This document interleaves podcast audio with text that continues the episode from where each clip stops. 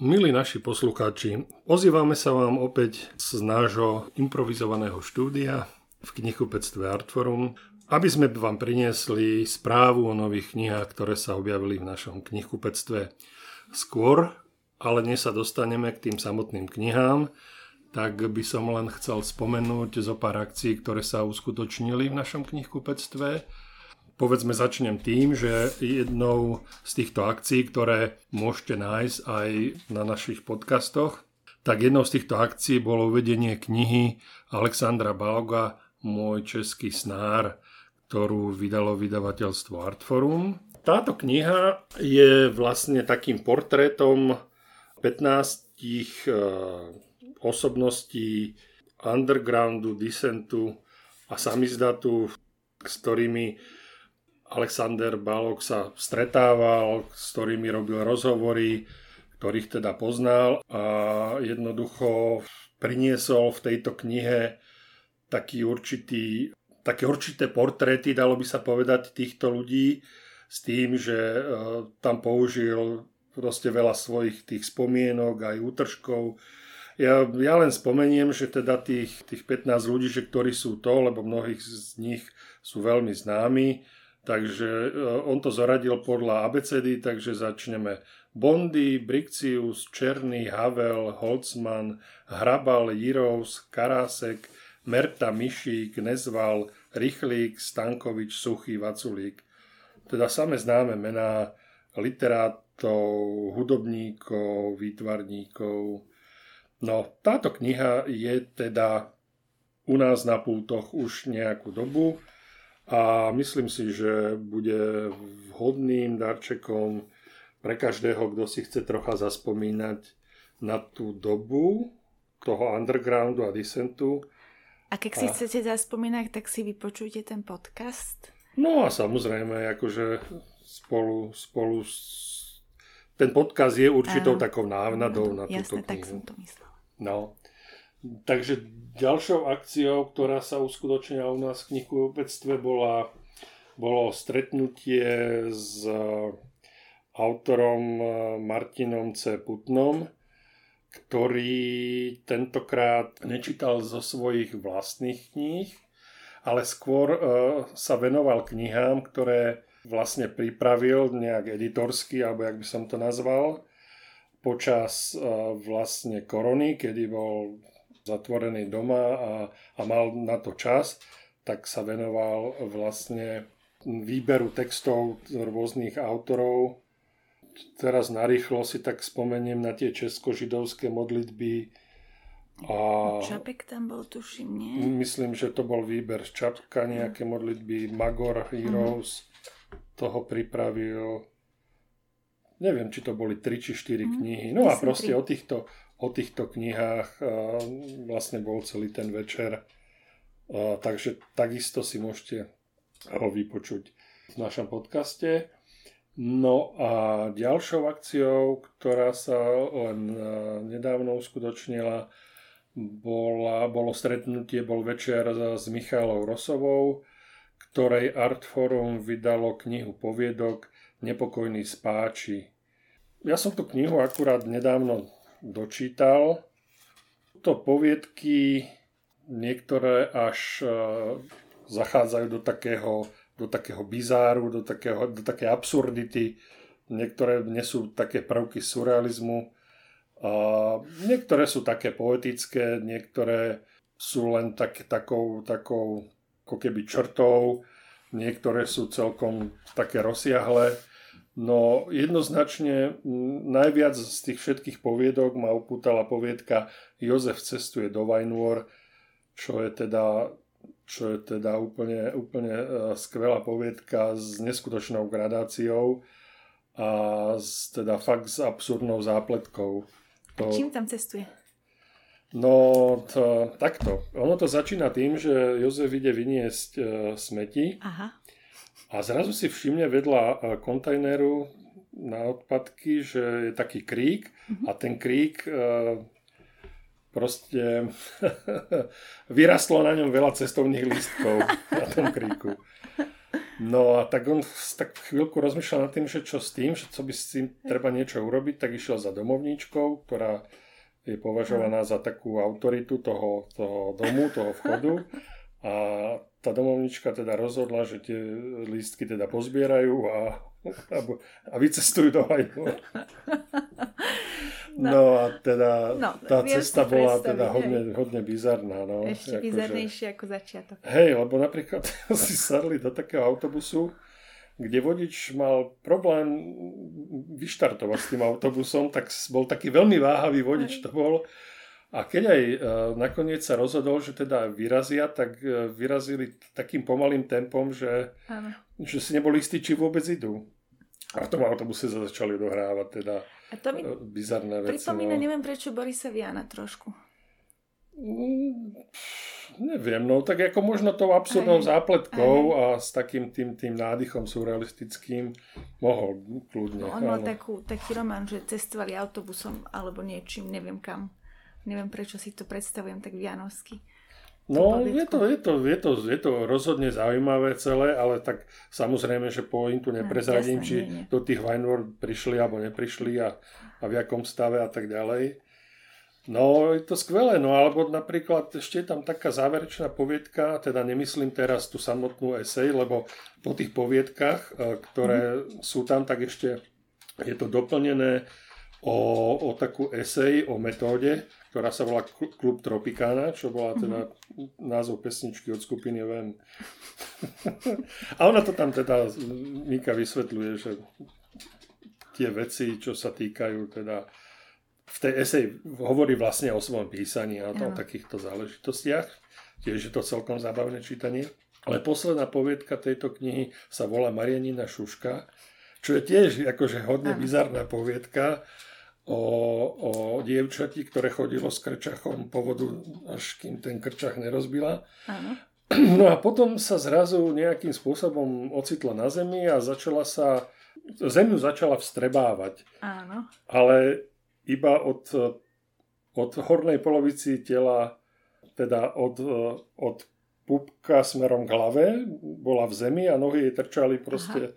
do vzduchu aj teda a No a nechcem zase prezrázať, čo sa tam dialo, ale áno, to, bolo, to boli také poviedky, ktoré boli fajn aj, aj o chlapíkovi, ktorý si došiel si kúpiť nejaké zviera, alebo pôvodne si myslel, že kúpi zviera pre svojho syna, nakoniec si kúpil pre seba motýla. A tiež to bolo celkom zaujímavé, jak to s tým dopadlo. No, v každom prípade Tie zápletky z tie zápletky strašne sú, zaujímavé. Sú celkom zaujímavé a, a je to také je to také fajn čítanie. No, akože. no a ešte, ešte jedna akcia bola u nás a to bolo uvedenie knihy, novej knihy Dušana Taragela, Mafiánske balady, ktorá vyšla vo vydavateľstve Slovart a ktorú ilustroval Danglár Takisto si môžete vypočuť vlastne e, priebeh tohto večera v našom podcaste. Týmto pádom by sme sa už mohli dostať konečne aj k knihu knihám, ktoré sme si pre vás pripravili ako novinky na našich Jasne. pútoch. No, my sa už teraz pomaly v knihkupectve pripravujeme na december, fyzicky a psychicky, ale ešte stále je november a ešte stále si môžete u nás uh, zadovážiť knihu mesiaca. To je Babylon od um, od holandského novinára, spisovateľa a polyglota eh, Gastona Darena. Kniha vyšla vo vydavateľstve Argo, myslím v preklade, eh, pardon, eh, vo vydavateľstve Absint v preklade Milana Kopeckého. Kniha sa zaoberá 20 najväčšími jazykmi sveta, takže tu nájdete knižky také, takže tu nájdete jazyky, ktoré sú také pomerne exotické pre nás, ako svahilčina, panžabčina, malajčina, hindustančina, ale aj také jazyky, také jazyky, ktoré sú pre nás, alebo ktoré nám vyzerajú pomerne, alebo pôsobia na nás pomerne obyčajne, ako nemčina, angličtina, francúzština. Ale napríklad som sa tu dozvedela, že podľa istej metrice jazykov, kde sú jazyky usporiadané podľa zložitosti na základe určitých ich aspektov, je 20. najdivnejším jazykom sveta Nemčina. A je tam aj preto, že napríklad obsahuje alebo že, že, že obsahuje hlásku Ch. Zo 600 jazykov sveta cirka len 11 jazykov pozná Ch. Napríklad som sa tam dozvedela takúto vec. Alebo Slovenčina medzi nimi. No, určite áno. Takže sme celkom v malej výnimočnej skupinke jazykov poznajúcich Ch. Alebo tam je veľmi zaujímavá kapitola o japončine, čo je jazyk, ktorý je pre ženy iný ako pre mužov.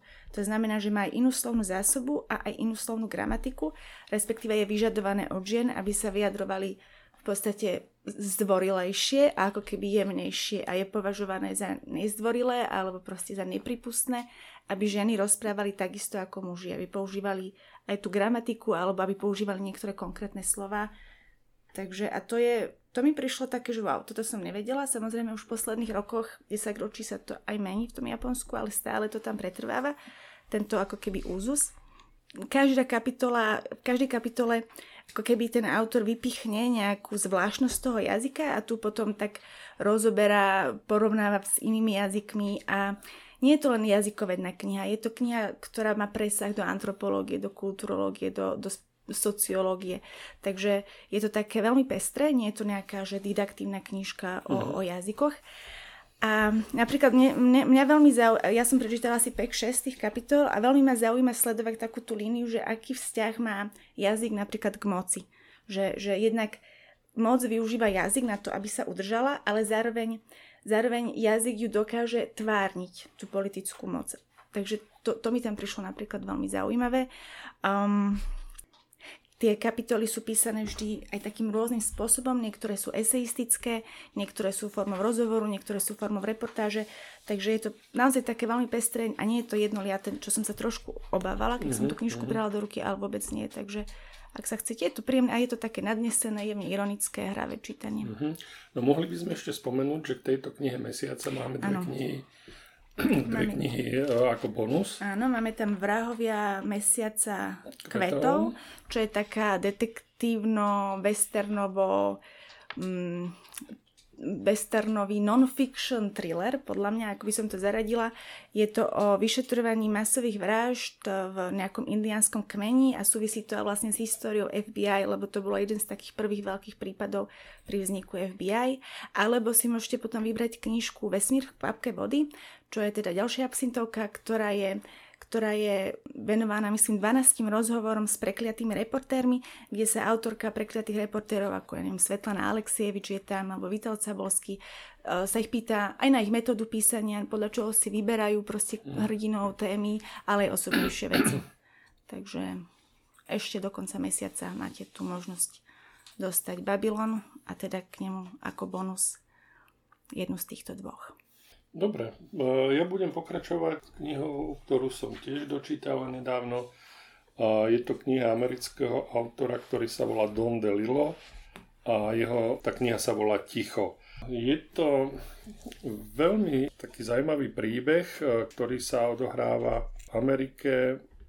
Nevystupuje tam veľa postav, lebo v podstate sa jedná o dvojicu manželskú, ktorá cestuje v lietadle a ktorá po docestovaní, kde trávila v Európe proste nejaký čas, ktorá mala pricestovať teda naspäť do Ameriky a mali sa stretnúť s ďalšou manželskou dvojicou a ešte s ich priateľom v jednom byte a rozhodli sa, že teda spolu povečerajú a pozrú si ten americký futbal, čo býva také vždy také veľké finále, ktorý sa, ktorému tuším sa to volá, že Super Bowl alebo tak mhm. nejak. Mm No tak, tak sa nejak že dohodli, že toto sa udeje. No a teraz sa ale stalo niečo, čo, s čím nikto nerátal a jednoducho proste nastala situácia, kedy zrazu prestali fungovať telefóny, prestali fungovať počítače, ale vlastne celkovo elektronika, nie? Jednoducho, absolútne ako keby, že zlyhali technológie, mm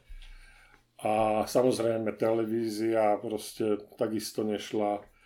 A, a oni teraz zrazu zostali takí zaskočení, mysleli si, že to je len možno nejaký malý výpadok, ale teda čas plynul a zdalo sa, že teda nikto nič nevie. A tí, čo cestovali v tom lietadle, tak tí nejak na poli pristali a na poli proste nejak dopadli na zem alebo čo. To, bolo to také, také divné pristátie, kedy sa veľa ľudí zranilo. Oni teda z toho lietadla sa dostali živí s nejakými drobnými zraneniami. Nakoniec sa dostali do toho bytu, kde ich čakali tých priatelia. No a, a teraz vlastne sa bavili spolu o tom, že čo sa také mohlo stať. Teraz uh, rozobrali tú situáciu uvažovali o tom a, a jednoducho on používa veľmi e, zaujímavý spôsob jazyka, takisto taký, taký... Mm, ja tomu hovorím, že drzí. Ne, nenazval by som to celkom takto, ale je to taký jazyk, kde, e, alebo spôsob vyjadrovania je taký, že kedy sa niečo naznačí, ale nedopovie sa to. Zostávajú vysieť tie vety uh-huh. ako keby v takom vzduchoprázdne. Ten, sú také, áno, a sú také viet. minimalistické tie vety. Áno, a je to veľmi že... minimalistické. Áno. áno, ten jazyk, lebo tá samotná, tá samotná novela má uh, nejakých 70 alebo koľko, 80 strán.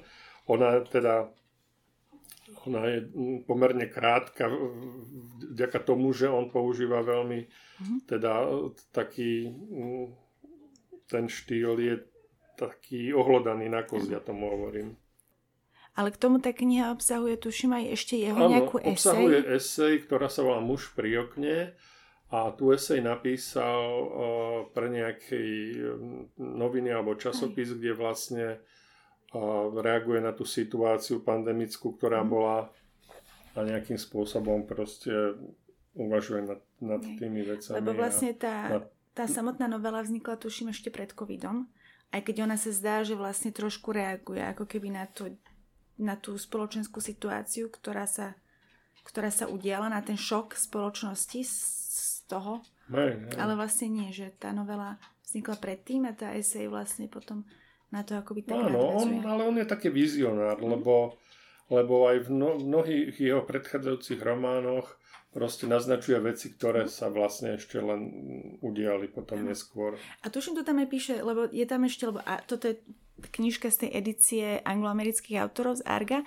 a oni tam vždycky majú také zaujímavé ako keby doslovy. Áno, áno. A tuším, tam, ona to tam aj spomína, že vlastne... Je, je tam veľmi taký rozsiahly pomerne doslov, áno. kde je troška vysvetľovaná jeho tvorba. Áno. A on mal troška smolu, lebo tie jeho predchádzajúce romány, ktoré vyšli v českom preklade, áno tak boli dosť odfláknuté.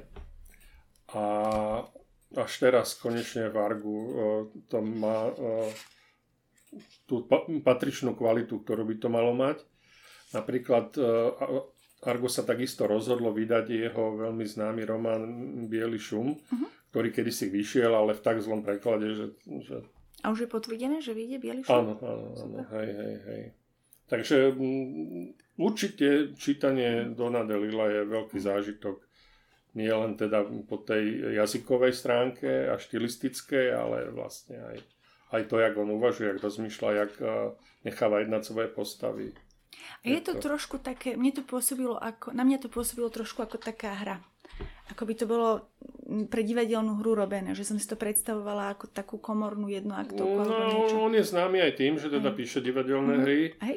Takže je to, je to aj cítiť v niektorých mhm. tých možno jeho prózach, že, že to, že má mhm. skúsenosť s tým divadlom a konec koncov aj, aj táto novela, aj táto novela je, je viem si ju predstaviť ano. E, spracovanú ako divadelnú hru, mhm. pretože sa odohráva v podstate v jednom byte. Aj. Takže dalo by sa to tak určite adaptovať. Takže ja nadviažem vlastne aj na teba, lebo mám tu knižku opäť z tej edície angloamerických autorov z Arga. A vlastne na tú predchádzajúcu knižku Babylon, lebo je to knižka o jazykoch, je to beletria, volá sa uh, Topecká škola, napísal ju Ben Lerner a vyšla teda v Argu v preklade Olgy Bartovej. A je to kniha, ktorá sa zaoberá tým, ako jazyk používame, ako ho zneužívame, ako aj využívame a ako sa z neho dá spraviť zbraň a priam až zbraň hromadného ničenia. Um, hlavným hrdinom je taký stredoškolák, myslím, on je v poslednom ročníku a on je veľmi nadaný debatér a rečník a zúčastňuje sa takých tých stredoškolských súťaží v debatovaní a, v, a v rečnení. A tie, tie debaty, oni sa zvrhli v podstate až na také už tam nejde o to, o čom sa hovorí, alebo o, o podstatu toho, čo sa hovorí a vlastne nejde ani o to, ako sa to hovorí, ale je tam, že koľko sa to hovorí. A je to vlastne o zahlcovaní toho protivníka alebo vlastne konkurenta alebo vlastne len, len partnera v debate um, množstvom argumentov, ktoré sú proste len na to, aby ho zahltili. Že proste z komunikácie sa vytráca ako keby ten, ten zmysel. A e, dej sa síce odohráva v 90. rokoch, ale podľa mňa je to veľmi, veľmi moderný román, on aj vznikol teraz, ale podľa mňa on je komentárom k tomu, čo sa deje v súčasnosti. V tom, že vlastne my sme už stratili tú schopnosť komunikovať, pretože sa už tak zahlcujeme všetkými tými iba argumentami, že už sa nikdy nepočúvame. A z toho potom vyplývajú aj teda spoločenské problémy. Myslím, že toto je taká jedna rovina tej knihy. A je, je, je tam toho ale viacej, pretože rodičia toho Adama sú psychoanalytici, takže sa tam skúma podľa mňa aj taký vzťah medzi, medzi jazykom a psycho, psychikou človeka. Riešia sa tam také podľa mňa celkom navýsosť moderné problémy ako toxická maskulinita a tak ďalej. Tuším, ty si mi, ty si mi spomínal, že, že si niekde čítal, že ho prirovnávali k, že túto knihu prirovnávali ku Garpovi, Svet podľa Garpa. Áno, áno, áno, troška tam som a, našiel hej, také prirovnanie. Hej, hej. A som nad tým rozmýšľala, že, že, že áno, lebo je to taký, taký veľký americký román, podľa mňa. Je to taká americká, silno americká téma, spoločenský román, ale mám taký pocit, že, že ako keby Gar bol taký strhujúcejší, aspoň pre mňa, ale možno je to tým, že my sme vlastne akoby že nám sa toto deje priamo, že sme v tom strede toho, ako keby sme boli v oku hurikánu, takže nás to nevie tak strhnúť, lebo sme vlastne v tom vnútri, že možno keď toto bude čítať niekto o 20-30 rokov, že bude to vnímať ako úplne inak, možno ako takú väčšiu grotesku. Lebo toto bolo skoro až desivé tým, že sa to vlastne... Určite. Tak jak, keď dneska niekto bude čítať Garpa, tak ho ano. bude tiež vnímať odstupu času, ano. že sa toto... Lebo tuto sa mi už až ťažko niekedy rozoznalo, čo je nadsázka a čo je realita. Mm-hmm. Lebo vlastne neviem to, lebo nemám dosť odstupu na to, že ja už mne niekedy príde, že svet je taký, že celý mm-hmm. sám o sebe nadsázka a pritom je to realita. Že možno, na to, že možno na to potrebujú ľudia odstup, aby vedeli, že vlastne určiť si, že kde sa nachádza tá línia. Mm. No. No, takže predávam ti slovo. No, ďalší dobrý typ, áno. Samozrejme, vydavateľstvo Argo proste prichádza s dobrými vecami, lebo teraz dokonca aj keď už teda ich spomíname, Hej. tak môžeme spomenúť aj reedíciu, reedíciu Cormaca e, McCarthyho. Začali teda na novo vydávať, lebo samozrejme tie pôvodné sa už povypredávali. A... To sú tie vše, všichni krásni konia, alebo ano, ako sa to volá? Áno, hej. Mm-hmm. A teda majú v pláne určite mm-hmm. ešte nejaké ďalšie veci postupne. Tak ale je, keď hovoríme o Argun, tak samozrejme áno, tu mám ďalšiu to, knihu z Arga. Už to zaklincujeme. áno, už nebudeme odbiehať od Arga, uzavrieme kruh, uzavrieme kruh. A je to kniha Charlesa Bukovského, ktorá teda vyšla posmrtne a volá sa to Opití. Samozrejme, ako napoveda samotný názov, a tá kniha pozostáva z rôznych rozhovorov, Um, úrivkov z jeho pros, uh, uh, básni, kde je hlavnou témou alkohol a jeho konzumácia. Bukovský bol uh, povestný pijan a v jeho tvorbe alkohol hral vždy podstatnú úlohu. Teda nie len v jeho tvorbe, ale samozrejme v jeho živote. A jednoducho pre niekoho alebo niekoho alkohol s tým je to také niekedy zložité proste, že človek mu dokáže podlahnúť, ale, ale zase za určitých okolností môže byť alkohol pre človeka aj takou spruhou, takou nejakou pomocnou barlou, čo pre Bukovského bol. No, on by určite bez alkoholu nebol podľa mňa taká legenda. No je to možné. No vedel, vedel si s jeho konzumáciou poradiť ano. a využiť ju vo svoj prospech, tak by som to ja povedal. Tá kniha proste obsahuje známe texty, určite čitatelia Bukovského sa určite už s tými textami niekde stretli, lebo hovorím, ako hovorím, je to výber z jeho básni, z jeho próz, z jeho rozhovorov, ale je to teda fakt zhutnené, zhutnené na tú, na tú tému a je to, je to zaujímavé čítať v takom, takom tom poradí v akom to, v akom to teda bolo, bolo vypraté do tejto knihy. Ale je to, je to zvláštne, že ja som Bukovského čítala, keď som mala tak 18-19, že v takom období, že vzdoru. Potom som ho chvíľu fakt, že nedokázala nejakých 10 rokov čítať a keď som sa k nemu po 10 rokoch vrátila, tak som ho znovu objavila, ale úplne inými očami. No, tiež si myslím, že závisí aj od životných skúseností, aké Asi. človek má a ako dokáže potom vnímať a chápať tú jeho tvorbu. Uh-huh. No, určite áno. A, no, keď to číta človek ešte príliš mladý, no uh-huh. tak tak možno vníma, možno vníma v takom tom prvom pláne. Áno, tú kontroverznosť. Proste, áno, áno, hej. No potom neskôr už samozrejme vníma tie, sa dostane pod povrch a, a vníma tie, tie spodné prúdy jeho tvorby. Ja tak, ak máte jeho tie ďalšie, je to z tej série také pekné, áno, áno. takže to ak máte, tá, tak sa vám to bude hodiť pekne do knižnice. No. A keď nie, tak môžete začať touto. Dobre, takže čím budem nasledovať Ufonat Bratislavou Veronika Gogola. Sú to reportáže polskej spisovateľky a prekladateľky, ktorá žije na Slovensku. Témy tej knižky sú veľmi rôznorodé. Dôjde tam na Janošika, na brinzové halušky, na Mečiara, na Tisa, na Balaton, ale napríklad aj na to, ako pri prechádzke starým mestom narazila na, na taký ten automat s ovčím sírom, čo ju zarazilo, lebo to v Polsku nemajú takto. Takže tam sa potom zamýšľala nad takým ako vzťahom k Slovákov, k ľudovej slovesnosti, ktorý je napríklad úplne iný ako v Polsku a celkovo k folklóru a k prenikaniu folklóru do nejakej vyššej kultúry.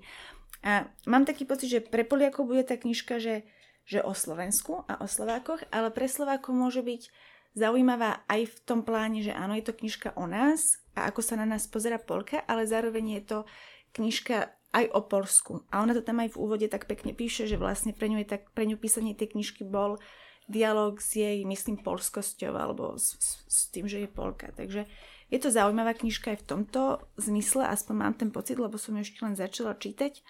Možno prvé, čo mi napadlo, keď som o tejto knižke počula, bol, bol vlastne Gotland a Marius Stigel ktorý takto písal vlastne o Česku, ale vyčítala som s ňou rozhovor, kde ona sa tomu tak, tak akože dosť vyhradila, alebo ohradila voči tomu, že ona proste nie je žiaden ščig, šigel, alebo ako sa to číta, mm. že ona je proste Veronika Gogola.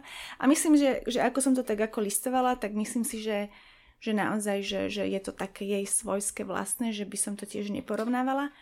Mm, ja som túto knižku mala, že, že, že áno, chcem ju čítať, mám ju vo svojom čitateľskom liste, ale bola zahrabaná pod haldou iných knížiek, ktoré chcem čítať. Ale ako som tam začala čítať takú hneď prvú, prvý úvod, že ona sa, kde sa vyznáva z toho, že prvýkrát sa so slovenskou kultúrou stretla v detstve, keď v telke videla Raťa Faka Plachtu.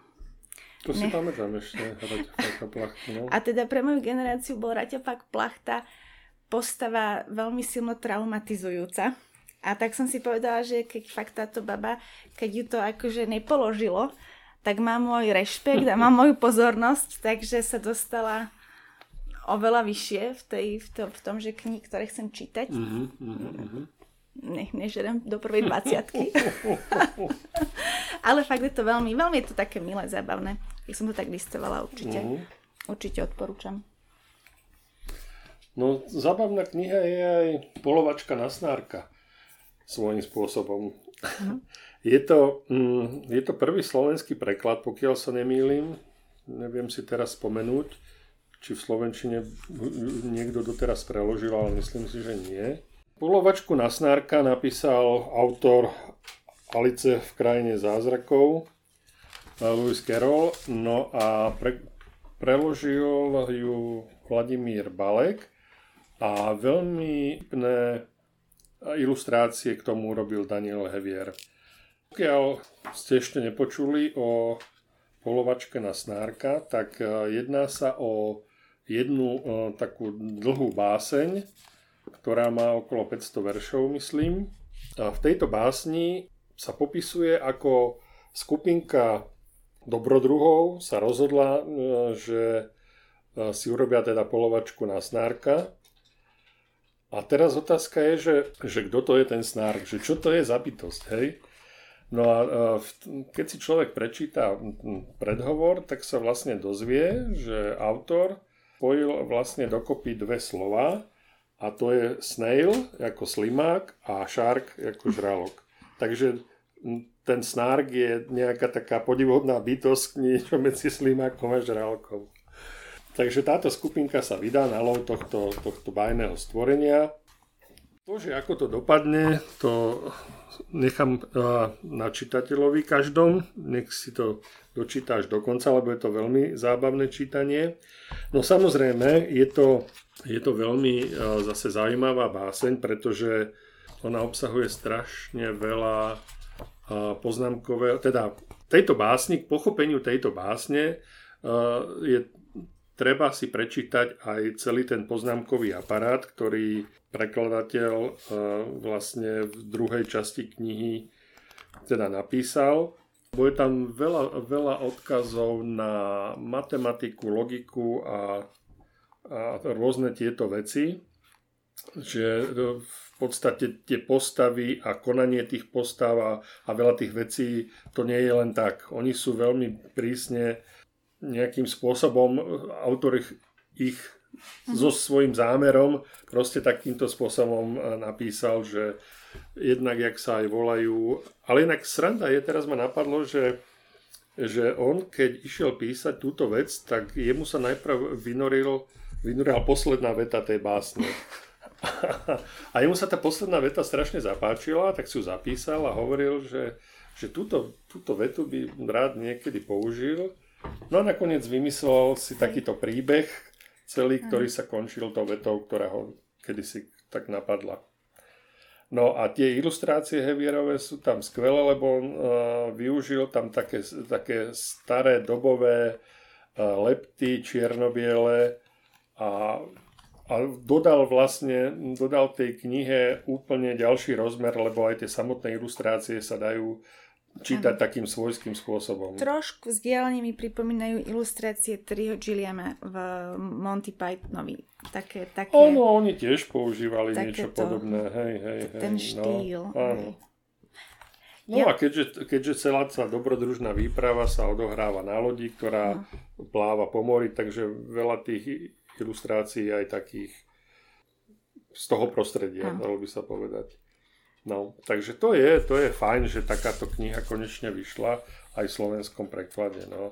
Takže e, keď má rád niekto Alicu v krajine zázrakov a aj to pokračovanie, tak určite, určite aj polovačka rastárka. No ja tu mám niečo podobné, či môžem nadviazať, to sme sa tak zhodli. Christian Morgenstern Praktičky Lide. Ináč on je on je Nemec, Christian Morgenstern, a ja som to netušila až do konca tej knihy. Ja som bola proste presvedčená, že on je Brit. Napriek, napriek teda tomu menu, napriek tomu, že tam má názvy básni ako Kor v Berlíne alebo Palmštromovo potešení. Proste mne on strašne pôsobil tým humorom a spôsobom nácelsky strašne britský. Až nakoniec som zistila, že on je teda Nemec. Ale teda v Nemecku on započal takú tú tradíciu, alebo nie tradíciu, ale doniesol do Nemecka takú tú takéto, taký ten poéziu nonsenzu, alebo teda takú, tak proste t- tento druh humoru. A sú to, ono na prvý pohľad to pôsobia také jednoduché básničky, veršovačky, ale keď sa do nich človek začíta, tak sú to také až mini príbehy, mini poviedky, ktoré sú veľmi pekne vypointované, veľmi vtipné. Pripomína mi to trošku Daniela Charmsa, alebo teda možno ak poznáte Ivana Verniša, alebo proste tento druh takého absurdného humoru. Sú tam básničky napríklad, alebo také mini príbehy, ako hovorím o o pánovi, ktorý vymyslel alebo teda objavil nejakú hlásku a keď ňou chcete hovoriť, tak si ju musíte predplatiť. Eh, je tam, eh, je tam napríklad básnička o čuchaníne, čo je vlastne ako, ako piano, ale teda sú tam vône a, a môžete na tom hrať, počkajte, to som si tu označila, že kýchavičné preludium, alebo, a to je úplne perfektná báseň a to vám ja musím prečítať, aj keď nie som veľmi dobrá v čítaní že brýle. Korv je milovníkem knih, moří jej však, když je v nich hluchá písmenková břečka, trdlující do kolečka. Téměř vždy slov 5 či 6 stačí, čo by pravdy třešť. Stejný počet vied je vždycky zředí homeopaticky. Že v knihách sloviak much, stvořil korfu včili duch, brýle jejichž okuláry z textu balast vykuchali. Tuto báseň nimi číst, spatříš pouze bílý list. čtený všetci žile přečka z tejto zbírky pouze tečka. To sa ťažko číta, tam je tých r Až je veľa, veľa, ale je to super básnička, podľa mňa. A keď človek nemá tú češtinu ešte ano. tak zaužívaný, tak Ospravedlňujem sa všetkým poslucháčom, že... že, zlomiť jazyk. úplne. No, ja si, ja si pamätám, že s Morgensternom som sa prvýkrát stretol už teda veľmi dávno a s takými tý, tými jeho klasickými prekladmi mm. Veľké Lalula a, a, a Košilela a mm. také tie veci, ktoré vlastne potom aj svojho času zhudobnila skupina Stromboli na, takom, na tom svojom prvom uh, eponymom albume, ktorý sa volal Stromboli, bolo to ako dvojvinyl, ešte nedávno vyšiel aj v reedícii dokonca No a tam sú tieto Morgensternové e, Veľké Lalula a Košile a ešte niečo myslím. Basiková No, áno, áno, tak to je, to je úplne skvelé, akože skvelé zhudobnené, skvelé, skvelé zhudobnený Morgenstern. Úplne a, Ako ja som ho, priznám sa, vôbec som o ňom predtým nevedela, ale teda zistila som, že on má ešte dve, že vo Vyšehrade v tejto edícii mu išli ďalšie dve knižky, ja som si ich teda zadovážila a mám takú víziu, že, že Silvester, ja, krp, pohár vína a proste Morgenstern, lebo to je... Prečo nie? A ešte, ešte doplním, že teda, že, že, že sú to aj krásne také také morbidno-hravé ilustrácie. K tomuto kreslila to Karolina Žitná a prekladala Jana Pokojová a Jan Janula. Takže je to aj taká, je, je to aj, aj tie, vizuál, tie, tie, tie ilustrácie sú k tomu veľmi podarené, že je to taká knižka mm-hmm. na príjemný večer. No, to je fajn. Morgenstern proste nezostárne. Nijako. No, čo tu ja mám ďalej? Mám tu všeličo. Mám tu také, také... No napríklad teraz by som mohol siahnuť po túto... Uh, v Slovarte vyšiel, vyšla taká kniha uh, Jana Štrasera, ktorá sa volá Tvár v zrkadle. A teda uh, Jana Strasser je teda už, uh, jak by som to povedal, taký známy autor rozhovorov s osobnosťami uh, slovenského, slovenskej umeleckej scény alebo ja neviem, proste robil rozhovory s hercami, s herečkami, so spevákmi, no, hoci kým, teda kto sa nejakým spôsobom zapísal. Je to priamo rozhovor do... lolok. Áno, pekný, pekný výraz. No, ale o čo tu teraz ide v tejto knihe? Hej? On sa rozhodol, že urobí rozhovor sám so sebou. Že teda, e, keď už robil s hocikým, tak e, ešte sa rozhodol, že by bolo dobre urobiť aj rozhovor sám so sebou. A vymyslel si, vymyslel si uh, takého, že alter ego ho nazval a akože tento alter ego akože robí rozhovor teda s, s ním. Takže on je ten, ktorý, sa, ktorý odpovedá. Alter ego je... je alter ten, ego sa pýta. pýta a mhm. on teda odpovedá, no. Už teraz vidím, že je to dobré. sú tam, áno, sú tam sranda veci a ako píše, že pri rozhovoroch sa snažím klas otázky na telo, aj pod kožu. Pokiaľ ide o tú príslovečnú 13. komnatu, klopem na ňu, no nevyrážam dvere. Idem tak ďaleko, kam ma partner pustí. Na Margo tejto knihy, hej, napísal tuto na prebale. Alebo že mal som pocit, že ak sa chcem venovať literatúre naplno, musím byť tam, kde to literárne víri, buble, kvasí. A v polovici 60. rokov minulého storočia sa vírilo, bublilo a kvasilo v Bratislave. Takže som si poslal prihlášku na Filozofickú fakultu Univerzity Komenského a na moje veľké prekvapenie mi prišla pozvanka na príjmacie pohovory do Prešova. No, takže Jan Strasser teda, uh, on ja, okrem toho, že uh, teda je publicista, že robí tie rozhovory a tak ďalej, je samozrejme aj prekladateľ, ktorý prekladá uh, hlavne z ruštiny. Jeho preklady z ruštiny, uh, či už Bulgakova alebo kohokoľvek, sú proste fam- famózne. No a okrem toho teda píše aj básne a texty. Vydal tých, tých kníh, uh, rozhovorov vydal okolo 20 v tomto, v tomto teda, v tejto knihe sa teda mm, rozhodol to urobiť teda tak, že, že spomína vlastne na svoju mladosť, začína to teda tým tým detstvom, mladosťou a postupne sa dostáva až, až, až, až po súčasnosť. Čiže e, je to tam všetko, čo nasleduje dospievanie, časy štúdia, a rôznymi zamestnaniami, ktorými prechádzal. Samozrejme, že je tam celá plejada ľudí, ktorí v živote stretol a prišiel do kontaktu. Samozrejme, týka sa to jeho literárnej tvorby, a tak ďalej. No. Takže, no a čo je veľmi zaujímavé, že on sa nebere veľmi vážne. To je, to je na tom hm. skvelé. Takže vie, vie si urobiť aj sám zo seba, vie sa tak ironicky proste pozrieť na seba a s takým nadhľadom a je to, je to teda, je to vtipné, no. Takže...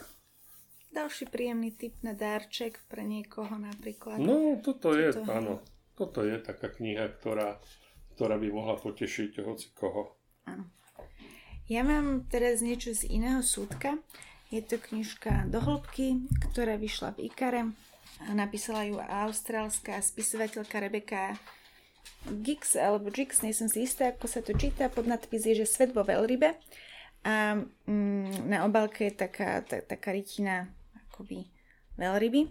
Takže celé to evokuje samozrejme, že je to kniha o živote veľryb, čo čiastočne aj je, ale v rovnakej miere je to aj kniha o ľuďoch, ako súčasti prírody, o tom, ako sa správame voči prírode a ako, ako sa nám to potom aj vracia. Tá kniha je napísaná krásnym poetickým jazykom, ktorý sa veľmi hodí podľa mňa do tej, do tej non-fiction, um, do, tej non-fiction, do toho non-fiction textu, lebo ho tak oživuje, osviežuje, je to iné, ale zároveň sa to nebije. Ja som si myslela, že sa to bude byť, ale nebije sa to. Ona tam má takú krásnu metaforu o tom, že vlastne keď umelec robí rytinu, tak vlastne ako keby vydlabáva do hmoty a, vytvára ako keby prázdny priestor a že ten prázdny priestor je symbolom niečoho alebo je, je reprezentáciou niečoho, vytvára nejaký obraz alebo nejaký pocit. A odkazuje potom na 3 milióny veľryb, ktoré počas 20. storočia boli vylovené. Hej? A že vlastne ako keby tie, tie veľryby vytvárajú do, do tkaniva sveta, to nazvime takú ako keby nejakú rytinu alebo taký obraz a že vlastne čo to hovorí o nás napríklad ako ľuďoch alebo aký obraz vlastne vzniká v prírode a tak ďalej. Že, že, že takýmto spôsobom je to aj písané, že, že veľmi na zamyslenie alebo ona dokáže sa na také povedzme, že skoro až bežné veci pozrieť z takého ako keby zvláštneho, zvláštneho uhla. Napríklad um, veľrybý tuk sa používal v margarínoch. Bol to be, bol bežnou súčasťou stravy v Nemecku, v Škandinávii, v Spojenom kráľovstve. A ona píše, že najväčšie zvieratá sveta sa teda rozpúšťali na teplých hriankách alebo sa z nich stali lesklé bubliny, ktoré praskali vo vzduchu. Dnes to pôsobí takmer ako zás, zázrak transsubstanciácie. Že tak ako keby nikdy si nepom... Vieš, že ťa to tak nenapadne, že ješ ryby tuk a vlastne, že ty ješ najväčšieho tvora na zemi a že vlastne čo to, čo to pre teba znamená alebo, alebo ako to vlastne sa na to pozerať, z akého uhla. A je to, je tá, tá kniha je plná zaujímavých faktov a, a to, ako podáva prírodu, je, je, je fakt, že strhujúce. Napríklad, keď píše o tom, ako, ako veľryba, keď uhnie, uh, uh, umrie, alebo v svojom prírodzenom prostredí, teda vo vode, ako postupne začne klesať k dnu. A každá fáza toho, toho klesania k dnu, lebo to trvá dlho, má, má, má nejakú má nejaké svoje prejavy, nejak to pôsobí na človeka a, a je to vlastne ako keby tá veľryba, ona to tak opisuje, že ona kvitne životom, lebo vlastne tam sú samozrejme všaké mrchožrúty, rôzne baktérie a tak ďalej a tak ďalej. A potom je niekde ďalšia časť, kde opisuje ako nejaká veľryba, ktorá skončila na pláži, ako to ona sa tam veľa, veľmi tým zaoberá, prečo veľryby vlastne končia, no, no. Prečo, prečo vyplávajú, no a táto veľryba takto skončila a je na, na skládke a ona píše potom tam, že že táto veľryba nepadla, nepadla k dnu, ale ju kus po kúsku vyniesli k, nebu, k nebi čajky. Že má taký, taký zvláštne poetický jazyk používa na, na vyjadrenie. A vysvetľuje tam to, prečo tie veľryby... Ona to skúma a veľa o tom píše, tak eseisticky, ale aj žurnalisticky a áno, vysvetľuje tam potom, alebo že vlastne tým vynikom je pravdepodobné ohromné znečistenie oceánov, ktoré nemusí, je, je veľmi toxické pre veľryby, ona tam opisuje, čo všetko sa našlo vo veľrybách, napríklad skleník, mm. celý skleník, ale proste strašne bizarné veci, čo, čo sa nachádzajú vo veľrybách a nielen vo veľrybách, ale vlastne ono to ovplyvňuje celý ten, plankton to ovplyvňuje, ovplyvňuje to proste celý ten životný cyklus mori a ktorý spätne ovplyvňuje potom veľryby, ktoré, ktoré môžu byť týmto ovplyvnené, alebo hovorí o nesmiernom zahlučení oceánov, ktoré vyplýva jednak z lode sú tam, ale proste aj všelijaké tie vrty, ktoré sa tam robia a a celkovo, že sa zmenila kyslosť morí, takže aj to zmenilo ako keby tú hlučnosť oceánov a že to ich môže strašne miasť. Tie, mm-hmm. tie veľryby napríklad, že niektoré veľryby sa počuli na 1600 kilometrov kedysi a teraz je to 160 km kvôli tomu všetkému. A že vlastne, keď si ty predstavíš, že kedy si si sa počul, ja neviem, cez celú ulicu s niekým a zrazu proste, keď kričíš, tak sa nepočuješ ani cez tvor, že takto prirovnáva k tomu. Mm-hmm. A hľada tam áno tieto príčiny, ale, ale celkovo sa zaoberá takým tým ekosystémom celej Zeme a tým, ako to vlastne ovplyvňujeme a ako to je spolu prepojené a, a bola tam po tej potrebe pochopiť že, že, že kde je naše miesto v prírode a na základe toho konať. A ja si myslím, že ak máte napríklad vo svojom okolí človeka, ktorý tak akože nie je úplne, že, že, že, že má také pochybnosti o, o potrebe, ja neviem, šetriť energiou alebo proste separovať a tak ďalej a tak ďalej. Toto je super knižka, pretože ona je strašne sugestívna, ale mm-hmm. nie je patetická. Je, je častokrát aj veľmi humorná, je tam taký čierny humor a taká irónia a je to písané fakt veľmi zaujímavé. Podľa mňa je to jedna z najkrajšie napísaných knižiek o prírode, aké som kedy čítala. Mm. Takže veľmi odporúčam.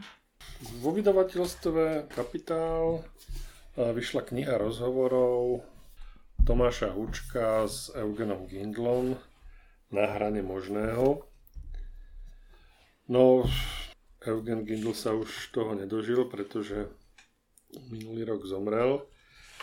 Ale teda Tomáš Hučko sa s ním stretával proste nejakú dobu a nazbieral spústu materiálu a spracoval ho do, do, do tejto knihy.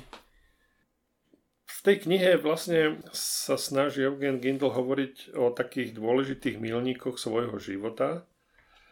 Čiže bola to kariéra reportéra, hovorí tam o svojich filmových a divadelných projektoch, o cenzúre počas normalizácie. Potom samozrejme spomína na emigráciu do Nemecka po okupácii v roku 68. Spomína tam na prípravu takého veľmi legendárneho environmentálneho samizdatu Bratislava na hlas. Potom samozrejme na svoju účasť e, počas novembra 89 na svoju prácu v časopisoch, verejnosť a, a ďalších.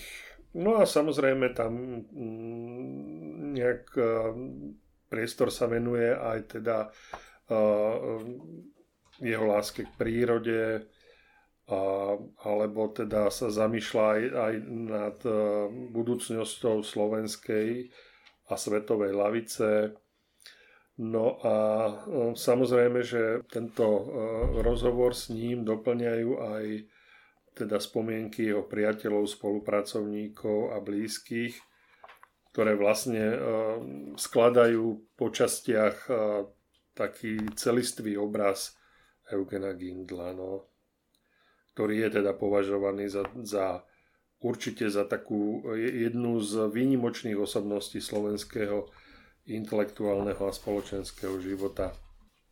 Ale myslím si, že to je aj pre ľudí, ktorí ho napríklad nepoznali a sa zoznámiť podľa mňa s jeho možno myšlienkami. No, no, vždy je to tak aj tak. No. Ja tu mám teda niečo na úplne inú notu.